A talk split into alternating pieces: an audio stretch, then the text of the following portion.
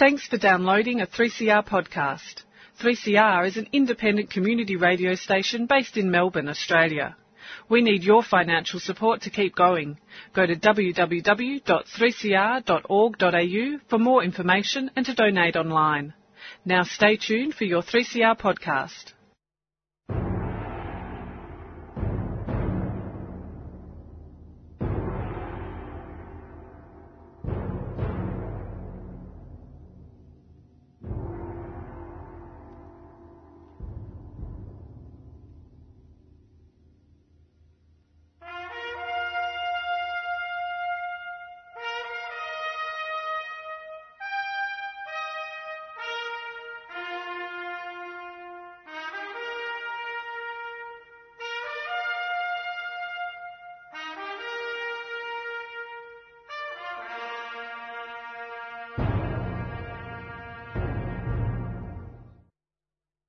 Welcome, ladies and gentlemen, to the DOGS program here on 3CR, 855 on the AM dial and podcast on the WWWs. Yep, it's good to have your company again because we are the DOGS. We defend government schools, defenders of government schools, DOGS. Yeah, Dean's not in the studio today. Her and Joe Toscano are off on secret business. I could tell you, but I'd have to punish you if I did. So Jean's not here in the studio today. It's just myself. But nevertheless, the fight has to go on. At the Australian Council for the Defence of Government Schools, that's the DOGS, that's us, we have a habit of putting out a press release over the air every week. And Jean, before she went into her secret in-camera meeting with Joe, knocked one off for me to share with you. Because there's been some very interesting developments brewing over the last couple of weeks, if you've been listening to the program. And that is, of course, that both the Catholic and the independent school systems are now feuding with each other over how much money they get from the government.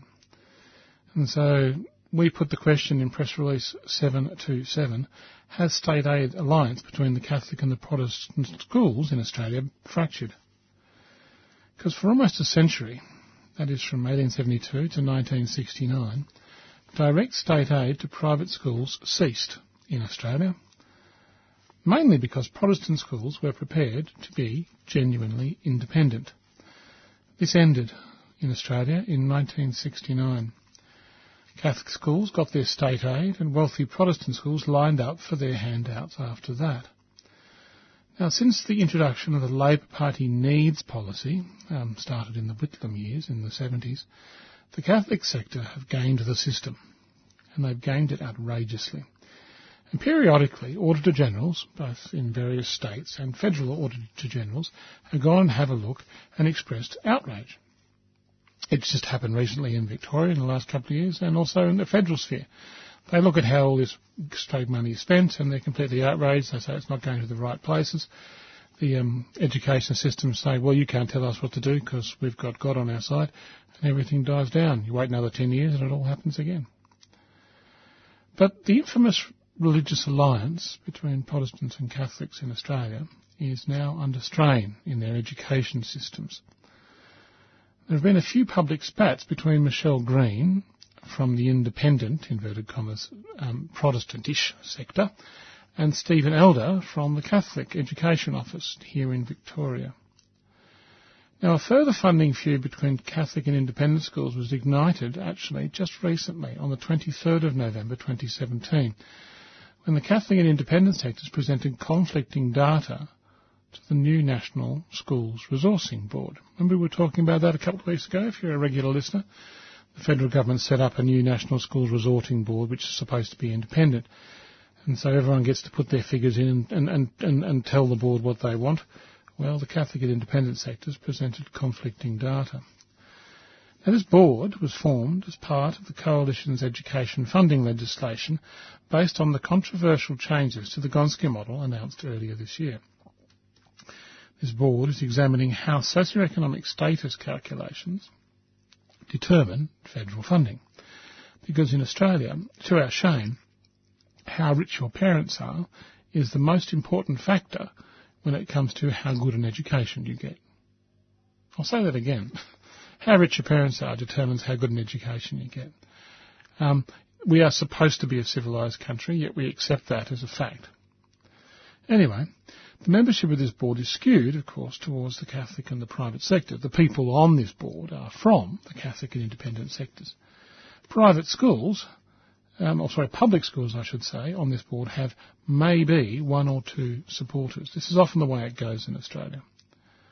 Now, the Independent Schools Council of Australia, called the ISCA, has compiled census data that it says raises questions about whether Catholic schools actually educate larger numbers of disadvantaged families. But the Catholic sector said the data is misleading, insists it is justified in finding for all of its schools to maintain low fees and remain accessible to all.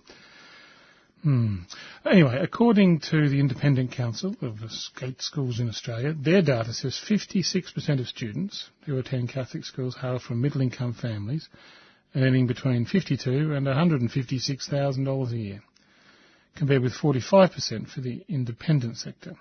About 31% of students at Catholic schools are from the top income bracket of more than $156,000 per year. Yeah, they're rich, compared with 41% of enrolments for independent schools. Almost 5% of families in the Catholic system earn a family income between $750,000 and a bit over. That is to say, the proportion of students educated by the Catholic and independent sectors whose families fall into the lowest income bracket is actually identical, and it's 13%. I'll say that again. Both the independent and the Catholic school systems, both of them, have sectors which have been identified as educating only 13% of the lowest income bracket. Now, this is in stark contrast to the claims that the Catholic sector in particular make, which is they teach poor kids too. Yeah, they do, but they can tell you their names because there ain't that many of them. Anyway, no mention is made of what this really means.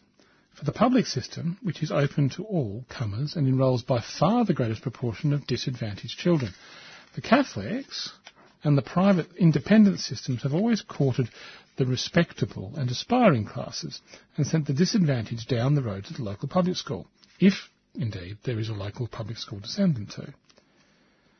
Now, the current argument mirrors that happened in 1973 when all this was brought before Gough Whitlam. Then, as now, the Catholic sector acquired the needy label so that their bureaucracy, and by the way they still have a bureaucracy, an education bureaucracy, could attract billions of public money with no strings attached. And the Protestants have gone along willingly for this ride. But the genuinely needy, as well as a high percentage of Catholic students who are poor, that is, students who are Catholic, not Catholic students in Catholic schools because they're different things, have always been in the public system. Statistics don't always lie, and the non-Catholic sectors are nervous and a bit less inclined to game the system than their Catholic cousins. But don't expect too much from the statistics in the future. The transparency opened up by the posting individual school grants online is fading back into the land of the opaque as Catholic bureaucrats get their way in the corridors of power. For a couple of weeks, the government had up on their website how much money each of the schools, Catholic schools, were going to get this year, next year, and up into the future. But now, under pressure from the Catholic sectors, this information has been removed from the Commonwealth Government website for no other reason than the Catholic sector said, no, we don't want people knowing how much money we get. And they've removed this data from more than 1,700 Catholic schools around Australia. We used to have this information. By the way, it's taxpayers' money we're talking about. We're not talking about how they spend their money. We're talking about how they spend our money. This information has been removed for 1,700 Catholic schools, and so now we can't find out. Similar changes, by the way, have also been made to 18 independent school systems across Australia, including the Seventh-day Adventists, the Lutherans and the Anglicans. So perhaps some of the Protestants have been bought off once more. Now, a school-by-school breakdown of projected funding into the future, however, is still available from state schools and so-called independent schools. So the information is still there for state schools. It's just the Catholics didn't want people to know, so now we don't know. Now, the private system can fool some of the people, some of the time. And the people that, of course, it can fool are people whose interests it is to be fooled. That is, rusted-on old boys for whom the reputation of the school they went to is worth money to them, and, of course, insecure, aspirational middle-class parents. And it'll fool these people for some time because it's one of those things they'd be happy to be fooled about. But account for all of them all of the time. Consider indeed the following comment on an ABC report on this issue that was entitled Catholic and Independent Schools Reignite Feud Over Funding. One of the comments made was by a commenter called BS Filter. I think we know what that stands for. He says, when researching primary schools for my daughter, I found that the local Catholic primary school received more government money from the federal government and state combined than the local government school down the road. This often happens. We've highlighted this on the DOGS program. It's quoting the numbers as they're now available. Well, they're now, but they used to be available. And, of course, when fees were taken into account, received 50% more money per student than the government school down the road, all to achieve NAPLAN results that weren't as good as the state school down the road. So, what are they doing with the money? Harry O, also quoted on the website in response to this ABC article, he says, look, I have a friend who's a teacher at a Catholic school, says Harry O. Fees are a minimum of $30,000 per annum and increase each year by $50,000 as the children get older and as fees increase in private schools, well above CPI. Plus, parents must cover full costs for excursions, uniforms, books, sports equipment, and a building fee, just to name a few. The school provides nothing for free. Also, the students must attend Bible study and the religious activities on a monthly basis, and their parents must attend as well. In other words, they are believers in the Bible. So, they actually discriminate as they do not take just anyone. They are a religious school. Now, as they charge fees, they should get less than the public system. Same as independent schools that charge fees. And, by the way, this person's friend, who's a teacher there or a worker in the school, gets paid $156,000 per annum. Now, a teacher in a public school doing the same job gets around $76,000. Now, this private school is magnificent. It has massive sporting ovals, huge halls, brilliant classrooms, and all the current technology. Much more than the surrounding public schools.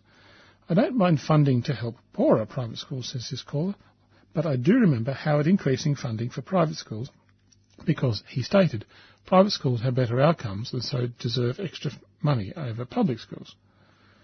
Well, this is what Howard said, and of course this isn't what's happened. Now, Pen, another commenter on this, says, a religiously based organisation, a Catholic group no less, lying in pursuit of more money? Say it's not so, says Pen.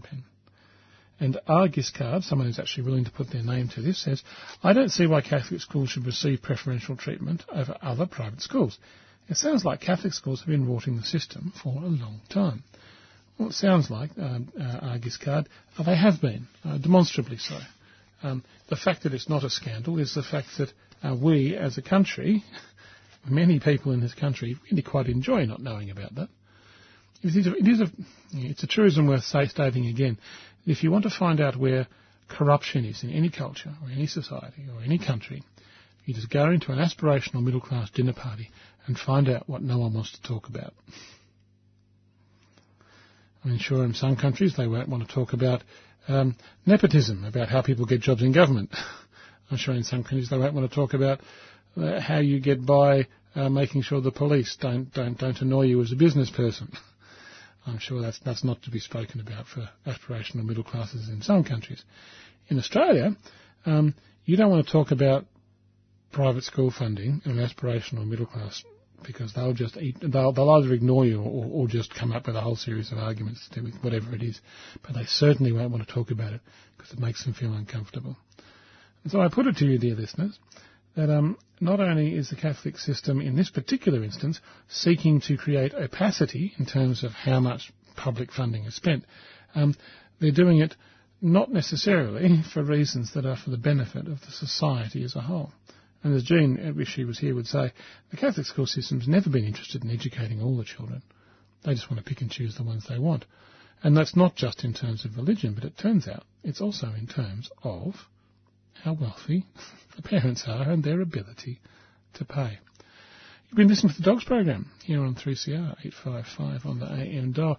We're going to a break, and just to cheer us up, I'm going to fill us in on a state school, a great state school. So if you want to find out about a great state school, just hang along. Want to defend government schools? We are the DOGS, D-O-G-S, Defenders of Government Schools. Every week on the DOGS program we have a special segment to show a different state school is a great school. If you're a parent, or if you're a kid, or if you're involved in the school in any way whatsoever and you love your state school, give 3CR a call. We want to hear about these schools that we're defending. Brunswick Secondary College. State schools are great. Harkaway Primary School. Sunshine North Primary School. They're really concerned about the welfare of the kids and their growth as people as well as learning. You put on plays, you've got enrichment, you've got physical education, visual arts, languages, all that. In fact, is there a cooking? Actually, an embracing of kids from disadvantaged backgrounds and with additional needs. More than half of your kids are from some of the poorest families in Australia. Yeah, definitely. That's the community and that's who we're servicing and that's who we welcome into the school. Outdoor play is linked to healthier and happier children. This, in turn, leads to better grades. In the weekly assemblies and stuff, they have a little thing, you've been caught being good, and they have a value of the week each week, and so it's not just words, it is actually... So what do the teachers do when it's a building site? Yeah, they kick themselves out of their own staff room and turn it into a classroom. Just a really nice culture and an emphasis on social skill building as well as learning. Quite a range of intellectual ability and kids with mental health diagnoses. Refugee kids, kids who have not been in the country very long, don't necessarily start off with a positive great relationships with each other, with teachers and with the community. And they run a breakfast club. There's a recognition that some kids don't get breakfast and so there's food on. If you are involved in a state school and it's a great school, we'd love to hear from you so we can talk about it and tell the world. Leave a message for the DOGS at 3CR on 9419 8377. State schools are great schools. Great state schools.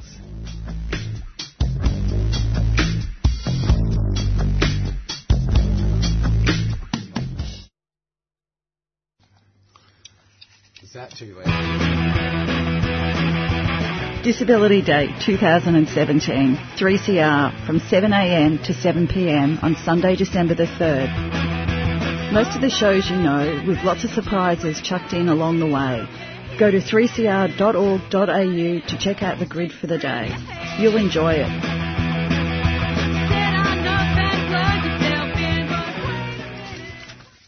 We're back. Welcome back to the DOGS program here on 3CR 855 on the AM dial. It's good to have your company again. Yeah, let's have some good news. I want to talk about a great state school. And it's not in Melbourne, it's in the country. In fact, it's in the regional town, it's in Horsham. I really want to talk about Horsham College in Horsham. Horsham College in Horsham is, well, you make up your own mind. I reckon they're doing some amazing things. But everything I'm about to tell you that they're doing, they are doing for $14,000 per kid per year. You know what I'm saying about, kids and education and how much you need to spend on a kid to give them a gold standard education in a secondary college? Yeah, between $13,000 and $14,000. Horsham are doing it on that amount of money. So you go, are they doing a good job? Are they doing a bad job? Let me tell you. Because in many ways, we're talking about state schools or great schools. I'm talking about Horsham College, but in all sorts of ways, I'm talking about what Horsham College is giving up. I'm talking about the kids who don't go to Horsham College on purpose. They have a really interesting program out of there. But all of this, by the way, all this funding for what they do, which I'll fill you in on in a minute, is for $14,000 a year per kid. Now, this information I'm getting from the New Daily, which is a website associated with the ABC. And what Horsham College has done is that they've got some kids which are disengaged with school, seriously disengaged with school. So what have they done? They said, that's okay, you don't have to come. But not just that, it's the next bit that matters, which is being run out of Horsham College. Because the Victorian authorities, the state school authorities, are rolling out new laws and flexible school programs in a bid to get teenagers off the streets and out of the courtrooms. The changes recognise rehabilitation as the best way to re-engage troubled young people. Now, a phone call home would not mean much to a couch-surfing teen who's not actually at home, who has no contact with his parents at all. Now, Jack, not his real name, who's one of the kids in Horsham, said, look, I only went to school for 1 week this year. Obviously, I can get away with it, so I just stopped going. That's what Jack said. He's 16. It might be against the law for young people aged between 6 and 17 to skip school, but authorities are realising discipline is not always the answer. So just think about it. You're 16, you're not turning up to school, you're not having anything to do with your parents for whatever reason, obviously not good, and someone gives you a phone call home and say, oh, it's terrible, you've got to get your kid back in, and the parents go, who? Don't know him. So what do you do in that situation? And that's not an uncommon situation in Victoria these days.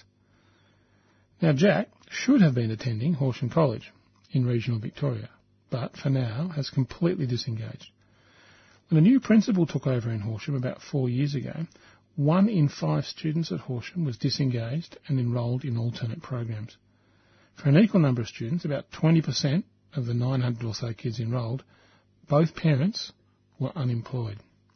Now, I'm going to stop there. I'm going to tell you the exact figures for what's going on in this school in terms of their SES or what they call ICSEA breakup. In Australia, if you want to get data on this, everything's, it's a numbers thing. Everything's broken into quarters. So you've got the lowest quartile, the sort of not the next quartile up, then you get the middle, and on top of the middle you have the quartile just above the middle, and then you have the top quartile. Top quartiles people, on quarter of a million a year and up. At Horsham, 44% of the kids are in the bottom quartile. That is, they are the poorest, come from the poorest families in Australia. 31% come from the quartile above that. So, if you add those two up, you've got 75% of the kids are in the poorest half of Australia. Only 7% of the kids are from the richest kids in Australia. That's in the top quartile. So, that's Horsham. It's a country school. It takes everyone. It's a state school, again, so it takes everyone. And there's kids in this school, and that's about 1 in 5 of these kids that really just don't want to be there. For all sorts of reasons, they come from families where both parents are unemployed. Last year at Horsham, of the students there, 20 became pregnant. This year, 12 became pregnant. And there are 17 students in out-of-home care. Jack says, oh, look, mate, I just live in the lounge room with 4 other mates. Teenagers at the Horsham skate park told the ABC, which is the Australian Broadcasting Corporation, for those people who still think that such thing exists, it still does, hopefully for much longer, I don't know. Anyway, teenagers at the Horsham skate park mentioned that sex and drug use started at the age of 11, usually in Horsham. Now Jack, not his real name, was using drugs and engaging in other criminal activity when he was about 11, but has since found a new group of friends. He says, one of my old mates got me back into riding scooters, he says. Riding's the thing that stopped basically me doing drugs and all that. It's typical of a regional Australian community where drugs, teenage pregnancy, homelessness and family breakdowns are causing young people to drop out of the education system. The further a school is from a city centre, the worse the attendance rates. Nationally, more than 1 in 5 students will miss at least 10% of a school year. In regional areas, a quarter of kids are going to miss more than 10% of the classes. In remote Australia, 1 in 3. That's shocking. Now, the law these days in Victoria recognises there is a link between not turning up to school and crime. If you're not turning up to school, there is a higher chance you'll be doing crime. Anyway, Victoria is in the process of rolling out new laws that will see courts interact directly with schools. As of June, magistrates will be able to hand out youth control orders with mandatory requirements that a young criminal attend school or training. The orders will also force young people to engage with other rehabilitative services such as drug and alcohol counselling. Now, the Victorian Legal Aid Criminal Law Executive Director, Helen Fatouros, said there was a clear link between school disengagement and youth crime. Wow, they've just discovered this, isn't this wonderful? But now they're doing something about it at Horsham. Now, Youth Parole Board figures said that 56% of young offenders who have been in detention have previously been expelled or suspended from school. I'm surprised it's not more. The research and evidence tells that they are far more likely to grow out of offending with the right intervention and support at the earliest possible point. Now, at this point, I'd like to say to people, well, if they're young tearaways or hooligans or whatever you want to call them, lock them up. They do the crime, they do the time. If you're a child, there's a chance that you can be turned around, and not do another crime. If you get locked up, statistics show you're pretty much certain to go out and do another crime, which means you'll stay in the system. You'll stay in the incarceration system for the rest of your life. And quite frankly, I like my money too much to be spending it on stuff like that. If you can spend money up front to keep kids out of jail, that means you're keeping adults out of jail too, because that's who they grow into. Anyway, Ms Fatura said the media coverage on youth crime was often sensationalist, with public pressure on authorities to adopt a harder approach.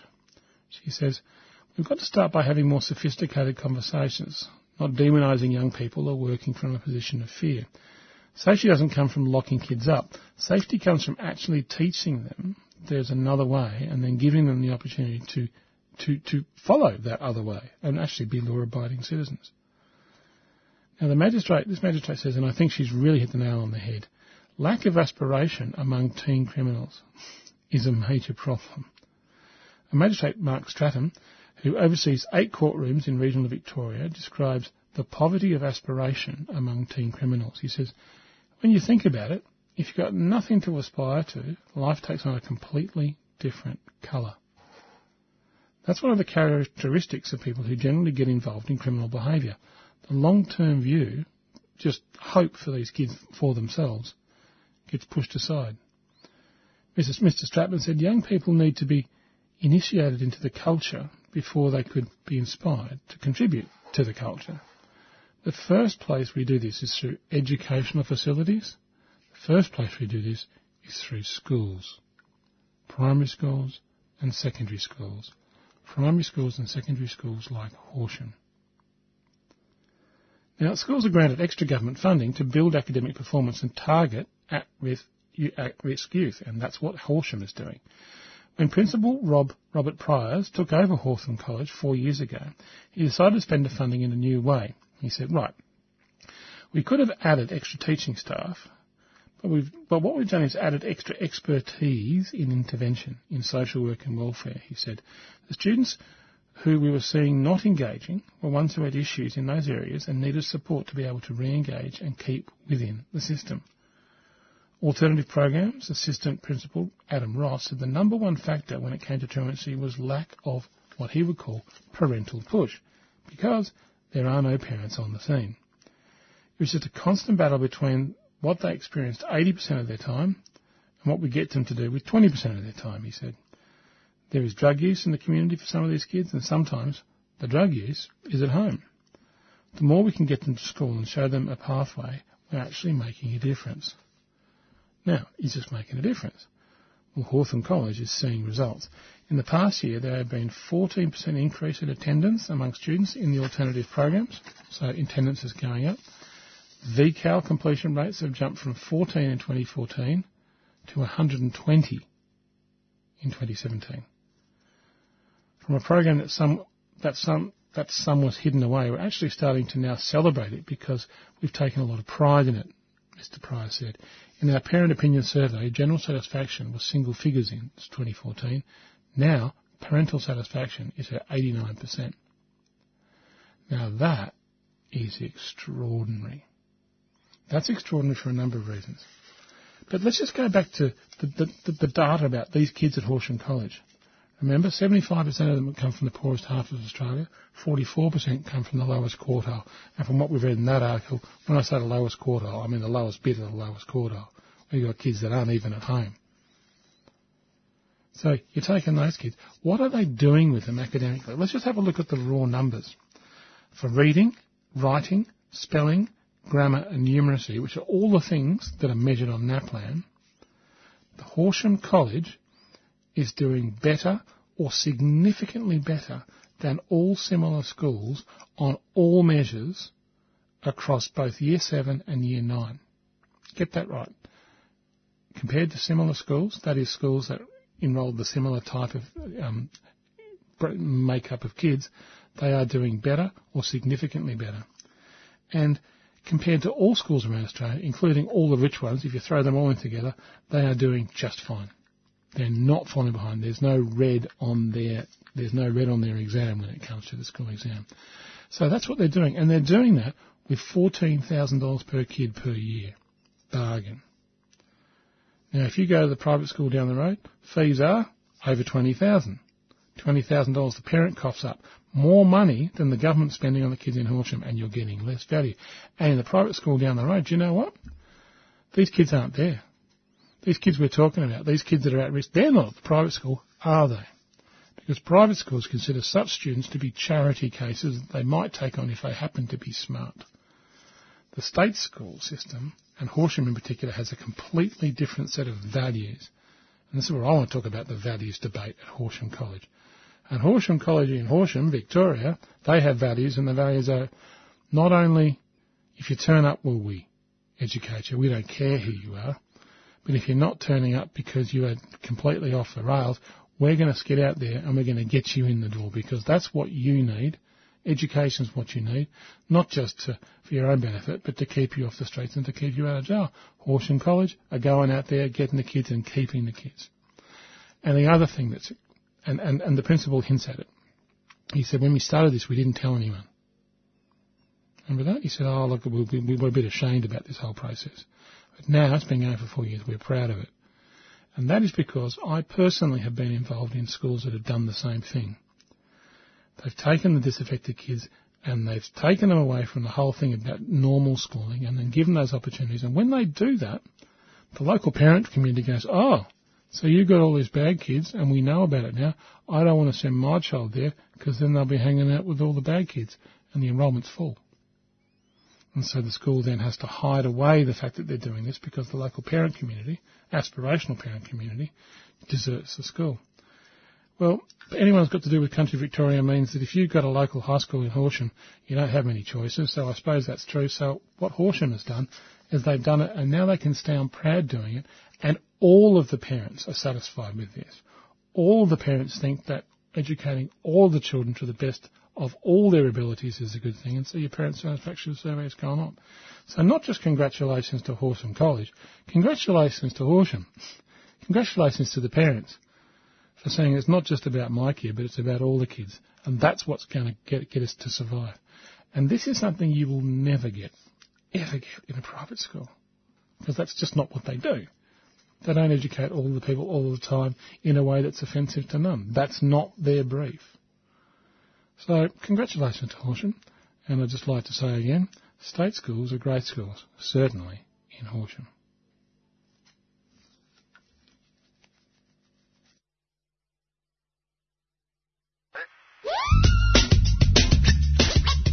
Every week on the DOGS program, we have a special segment to show a different state school is a great school. State schools are great schools. School of the week. State schools. School of the week. Great state schools. State schools.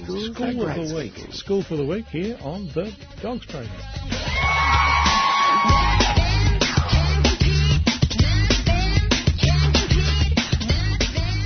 Welcome back to the DOGS program. Yes, on 3CR 855 on the AM dial and on the WWWs.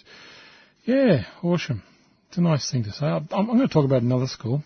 I can't say it's a great school because it hasn't opened yet, but I still want to talk about it. It's a state school that's opening in South Melbourne. Yay! It's a new state school in the inner city. Boy, do we need some of those. Anyway, it actually hasn't opened yet, but this new primary school, state school, is already sending out rejection letters to the parents. Get it? It hasn't even opened, and they're already sending out rejection letters. Demand for this brand new school, which hasn't opened yet, is intense, with 105 students enrolled in the inaugural prep class. It's going to be called the Ferrars Street School.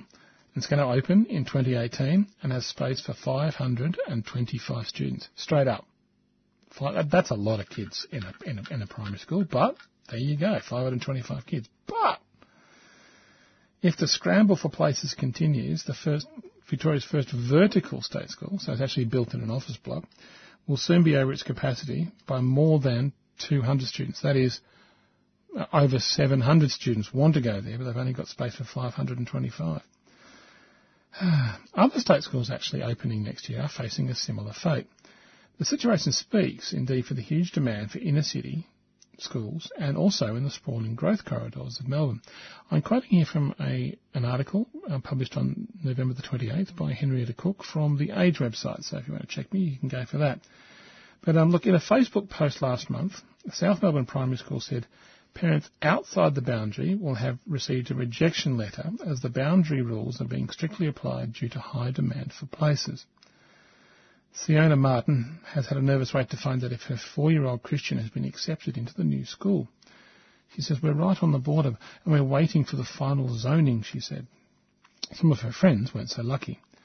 "I know a couple of families who missed out, which is really disappointing, but I think that it's a reality of government schools and zoning policies," she says. It's hoped that the opening of the nearby South Melbourne Primary School in 2019 will ease some of the pressure. Existing schools in the area, and I do happen to know this, are already incredibly overcrowded. The nearby Port Melbourne Primary School, which is there already, was actually built to house 300 students. That's a nice primary school. As of 2017, have a guess how many kids were enrolled in there? 820. 820 kids in a school designed to house 300. South Melbourne Primary has hardly made a dent in Port Melbourne's prep enrolments, which will drop by 20 students to 115 next year. So, yeah, the idea is you build a new school, you can sort of take pressure off the Port Melbourne Primary School, but no, only 20 less kids out of 820 are going to go through the school. Wow. And by the way, that is drop of 20, so there's now only 115 students enrolling in prep at Port Melbourne Primary. And, yes, 105 students are going to be enrolled in the new South Melbourne. So kids are popping out everywhere. Well, you build all the flats in the centre of Melbourne, that's what you're going to get. But the government insists it can keep up with demand. The Education Minister, James Molino, in response to this problem, says there's a pipeline of 56 new state schools which will accommodate 70,000 new enrolments in the government school sector. He says, and I quote, this is Mr Molino, he says, "We know our state is growing faster than any other and the inner city is no different." Next year, of course, the government will open more state schools, in fact 11 new state schools. Tarneit West Primary School is among them, and it has 138 prep enrolments. The school has a capacity of 475 students, but if current enrolment trend continues, it will actually have to make space for 1,000 out at Tarneit. Gonmora Secondary is in a similar situation, with 150 Year 7 enrolments next year. It has capacity for 650 students, but if demand continues, Gonmora Secondary is going to have to accommodate 900 instead of 650, an extra 1/3. Richmond High. Oh, back to Richmond High. Remember Richmond High, dear listeners? Anyway, Richmond High, Taylors Hill West Secondary College, Gumscrub Creek Primary, Edgar Creek Secondary College, which also open next year, face more manageable enrolment growth. The probable exception of Richmond High, because they've already rezoned it to exclude all the people who bought houses to send their kids there. Now, education academic Emma Rowe from Deakin University said Victoria has enough schools to meet the demand. She said the problem is that parents, and this is what we've always said, parents avoid certain schools because they perceive they are under-resourced or underfunded. But she said the effect of the former Premier Jeff Kennett, remember him, closing all the inner-city schools that we now have to reopen at this cost. The problems of just closing all these schools in the first place are still being felt. He said reopening schools is a lot more expensive than keeping them going. And that's what we have to do because he closed them. Now, the principal of the yet-to-be-opened South Melbourne Primary School, Noel Crease, says he always anticipated high levels of interest in the school. Noel says, and I quote, "I think the sense of newness and the originality of the design of the school is integral to the public interest." Ms Martin said she was impressed by the school's modern design, flexible learning areas, and Mr Crease's track record opening 2 other schools in the past. She also liked the fact that the school was new, so parents could create its community and culture. "This is exciting," she says. "We can create a wonderful place for our kids and the future." Isn't that fascinating? I think it is. It's part of the new trend. We have, at one end of the spectrum, the independent school system and the Catholic school system desperately trying to bully the Federal Education Minister into making all their funding opaque and fighting each other for scraps, not for scraps, they're fighting each other for the money that should be going to state schools in the first place, and screaming and shouting and saying it's all terribly unfair. And at the other end, you've got these state schools opening up, and the parents have now woken up saying, "I want to send my kid to a state school." I want it to be a good state school, but I want to send them to a state school. Give me one. As soon as they open up, they get massively oversubscribed and you have to open up another one. Australia seems to have woken up a little bit. They've woken up that education is a right, not a privilege. Education is something that you deserve as a taxpayer for your child, rather than something you have to pay for to separate them off from all the other children, which is the private school system. I think it's absolutely fascinating. We will indeed return with more of the DOGS program after these messages. Sometimes when you need help most, it can be really hard to speak up. If you need things like food, a place to stay, or counselling support, there's no shame when you ask Izzy. AskIzzy.org.au is a website that helps you find what you need now and nearby. It's made for mobile and all searches are anonymous. Plus, there are no data fees if you're on the Telstra network. No shame, just ask Izzy. That's AskIzzy.org.au. A 3CR supporter. This year, thousands of people seeking asylum will spend another holiday season incarcerated in offshore prison camps and Australian detention centres. Men, women and children are separated from their families, living in horrendous conditions and have no certainty of their future. Join the Asylum Seeker Resource Centre to let them know that they are not alone and we hear their plea for safety. Sign the open letter to deliver a message of hope to people seeking asylum and refugees by Christmas. Visit addmyvoice.org.au. A 3CR supporter. Welcome back to the DOGS program here on 3CR 855 on the AM dial and podcast on the wwws. If you're interested in what I'm talking about, of course, you can check me out. Check out the DOGS, the Defenders of Government Schools, on our website at www.adogs.info and www.adogs.info. So there is a movement. It's a demonstrable movement now in the 20-teens of parents wanting to send their children to state schools more than private schools. There's a whole value for money thing going on too, but there's lots of other reasons. I mean, if I was in Horsham, I'd be sending my kid to Horsham. Absolutely.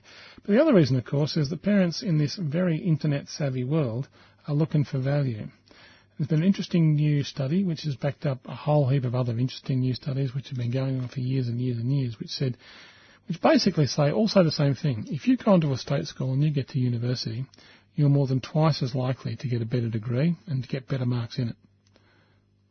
I'll say that again. If you go to a state school, not a private school, you are going to be twice as likely, more than two to one, if you go to a state school, than a graduate who went to private school, of getting a better degree.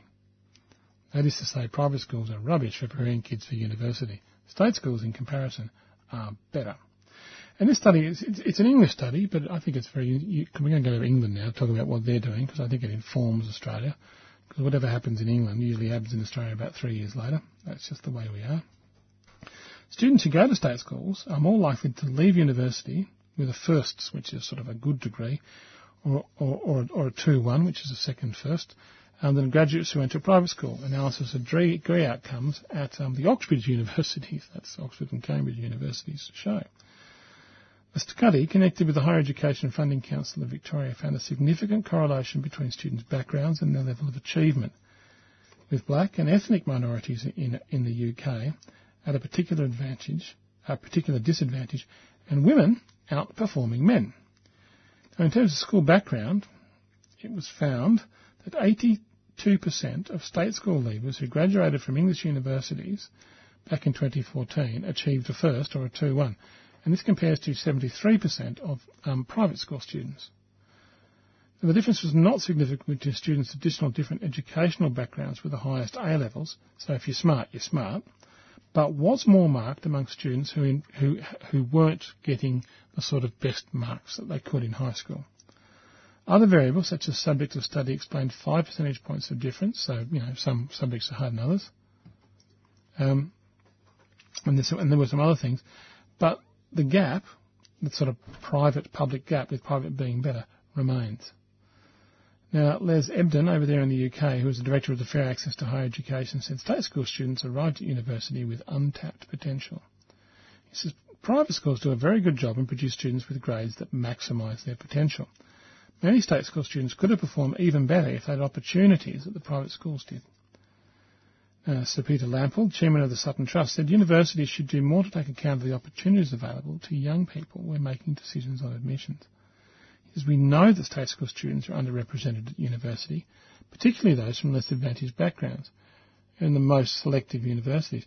But the fact that they are more likely to get a better degree than their private school peers shows how important it is to improve access to help able young people to fulfil their potential. Isn't that fascinating? And of course, if I get really cynical, that factor, the fact that state school kids do better at university than private school kids, is exactly what certain aspirational parents are wanting to fight. Certain aspirational parents, when they send their child to a private school, they are wanting to buy, with money, cash money up front, a head start for their child. So they want their child to do better than the child down the road, even if they're not necessarily as academically gifted. They are buying an advantage, but of course when it gets to university, all of those factors fall apart. And so I suppose this is highlighting what those aspirational parents who want to buy their students the best education possible, they don't care how much it costs, this justifies what they're saying. They're saying this is saying that, yeah, if you buy your child, I should say, a private education, they are more likely to get to university. But what this is also saying is that once they get there, they're not going to do as well. Well, we're going to stay in the UK for a little bit.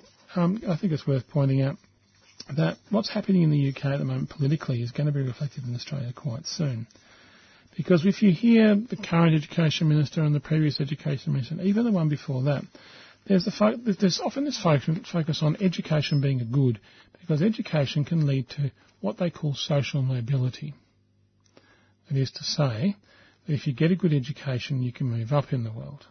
If you get in the UK, if you get a good education, you can go from working class to middle class. If you get a good education, you can have social mobility and go from middle class to upper class. This concept of education and social mobility being the same thing. Good education, good social mobility. This is now actually being called into question by Jeremy Corbyn and the Labor Party over there, and I think it's actually a really interesting philosophical argument that's worth expounding here on the DOGS program, because it's an argument we're going to have here in Australia, because we are very quickly developing a class structure here in Australia. Do you remember Australia, that egalitarian place? That maybe never existed, but at least we pretended it did. Now we are creating a class structure. If you go out into the world of Melbourne and talk to someone you don't know in a social setting, there's a pretty good chance, I don't know what circles you move in, there's a pretty good chance if it's a polite society, you will at some point be asked what school you went to. You'll be asked what school you went to. And that is the class system. That question is a class-based question. It's not who are you and what do you know. It's what school did you go to? How can I place you? Are you upper class? Are you working class? Are you a state school child? Which state school? Was it a good state school? It was a private school. Ah, yes, that's fine. I can talk to you some more.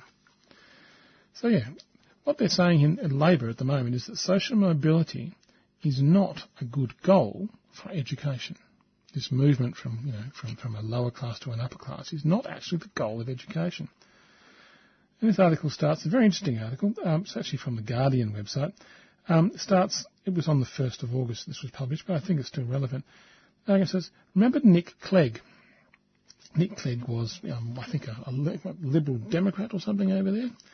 Back in 2010, the then Deputy Prime Minister declared that reducing inequality was for old progressives.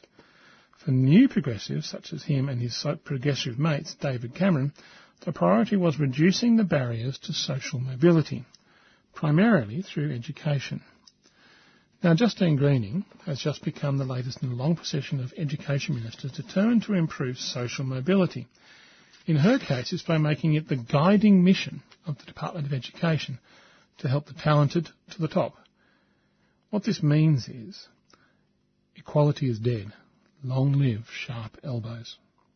Sound familiar in the Australian context? But now, finally, there is a challenge to this. Labor's 2017 manifesto notably omits any mention of social mobility from its educational goals. Instead, it emphasises fairness. Jeremy Corbyn's team has grasped two facts that elude most politicians. First, education alone can't effect social transformation. Second, the Social Mobility Commission recently revealed that 2 decades of educational strategies to improve social mobility, so this whole social has been going on for 20 years in the UK, completely failed. Those who assume education can bring about social mobility hark back to what Angela Rayner, the Shadow Education Secretary, has rightly called the mythical golden age of post-war grammar schools. It's true that between 1945 and the 1970s, a larger proportion of children ended up in higher social classes than their parents than ever before or since. But this wasn't thanks to grammar schools. Those very few working-class pupils were disproportionately likely to leave by 16 with minimal qualifications. What made the difference was Labor's investment in public sector employment. Education can't create jobs, governments can. Labor also understands that social mobility is undesirable as an educational goal. In the post-war years, opportunities in the professions and other well-paid secure jobs expanded, benefiting huge numbers of people. But today, social mobility means a scramble for the few jobs that offer security. Educators are expected to identify and help those intelligent enough to merit the top university places and top jobs.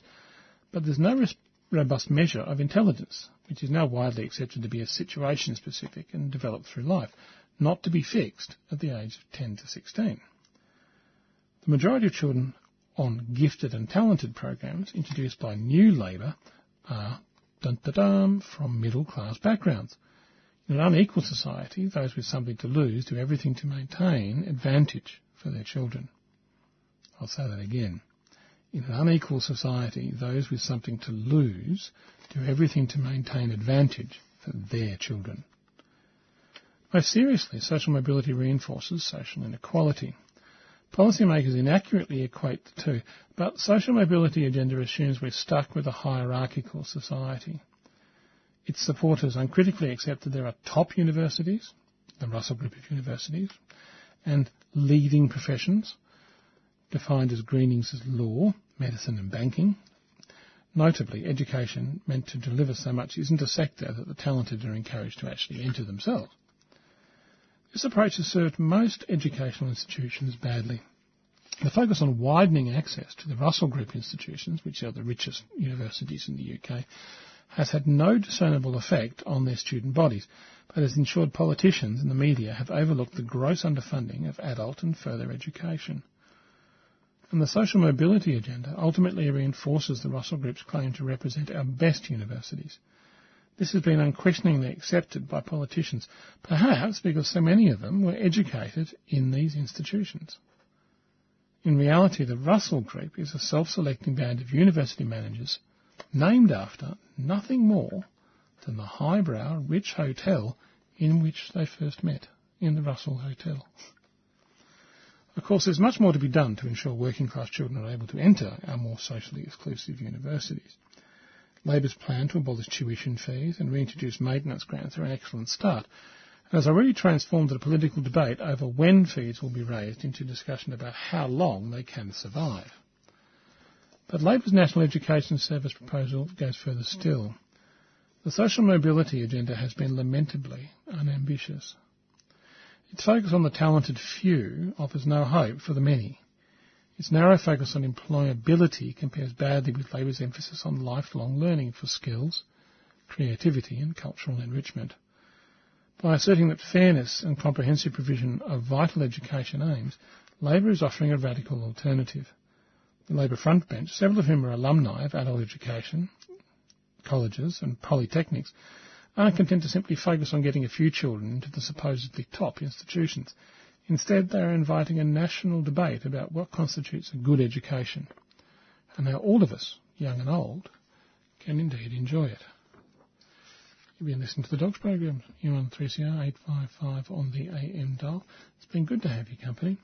We'll be returning just briefly after this. Darebin City Council is currently undertaking community consultation for the Northcote Aquatic and Recreation Centre, NARC.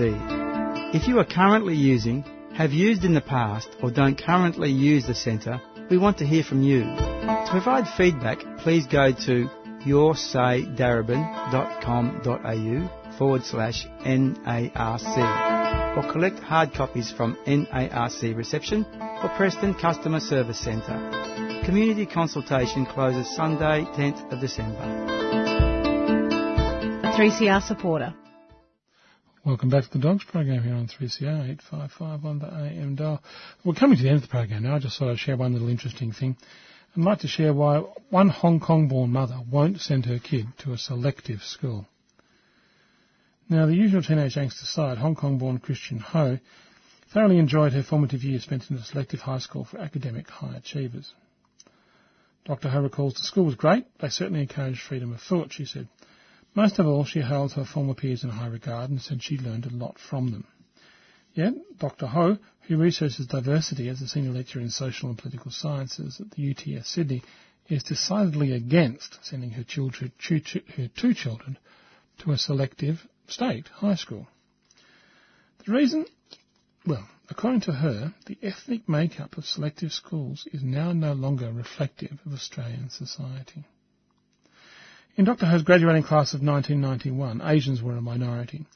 Today, there are more than 20 fully selective high schools in New South Wales and 25 partially selective high schools, and students with Asian backgrounds dominate most public high schools for gifted and talented students. A disproportionately large majority of these elite New South Wales institutions are in New South Wales, and education commentators estimate that some Sydney school populations could be as high as 90% Asian Australians. For Dr. Ho, aged now 43, this racially skewed environment is not what she wants for her kids. Ideally, schools are microcosms of society, where children learn everyday multiculturalism in an organic way. Dr. Ho says this is less likely to occur in schools that do not reflect the ethnic and cultural makeup of their wider communities. I think that's really interesting. She says, while there's little evidence that racial tensions exist in classrooms, race is a key factor in how kids see themselves and each other in selective schools, or indeed in any schools. I could go on about this, but I think this is absolutely fascinating, because this is, of course, what private schools are. They select students on the basis of religious difference, not racial difference. But the whole point of sending your child to a private school is to send them and separate them out from the other children. That's what a private school's functionally for. And if you are of a particular religious persuasion and want your child growing up in that tradition, I think that's absolutely fine, as do everyone here at the DOGS. It's just, as we keep saying here, you pay for it. It's not my job to pay for your choices. But until next week, when you can catch up with us, here on the website at www.adogs.info, it's bye for now.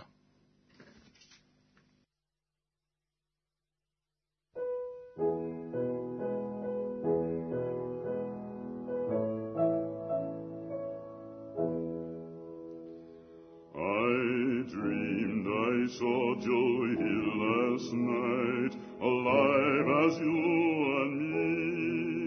Says I, but Joe, you're 10 years dead. I never died, says he. I never died, says he. In Salt Lake City, Joe, says I, am standing by my bed. They framed you on a murder charge, says Joe, but I'm dead, says Joe, but I'm dead. The copper bosses killed you, Joe, they shot you, Joe, says I. Takes more than guns to kill a man, says Joe. I didn't die, says Joe, I didn't die. And standing there as big as life, and smiling with his eyes, says Joe, what they can never kill, went on to organize, went on to organize. From San Diego up to Maine, in every mine and mill, where workers strike and organize, it's there you find your hill. It's there you find your hill. I dreamed I saw Joe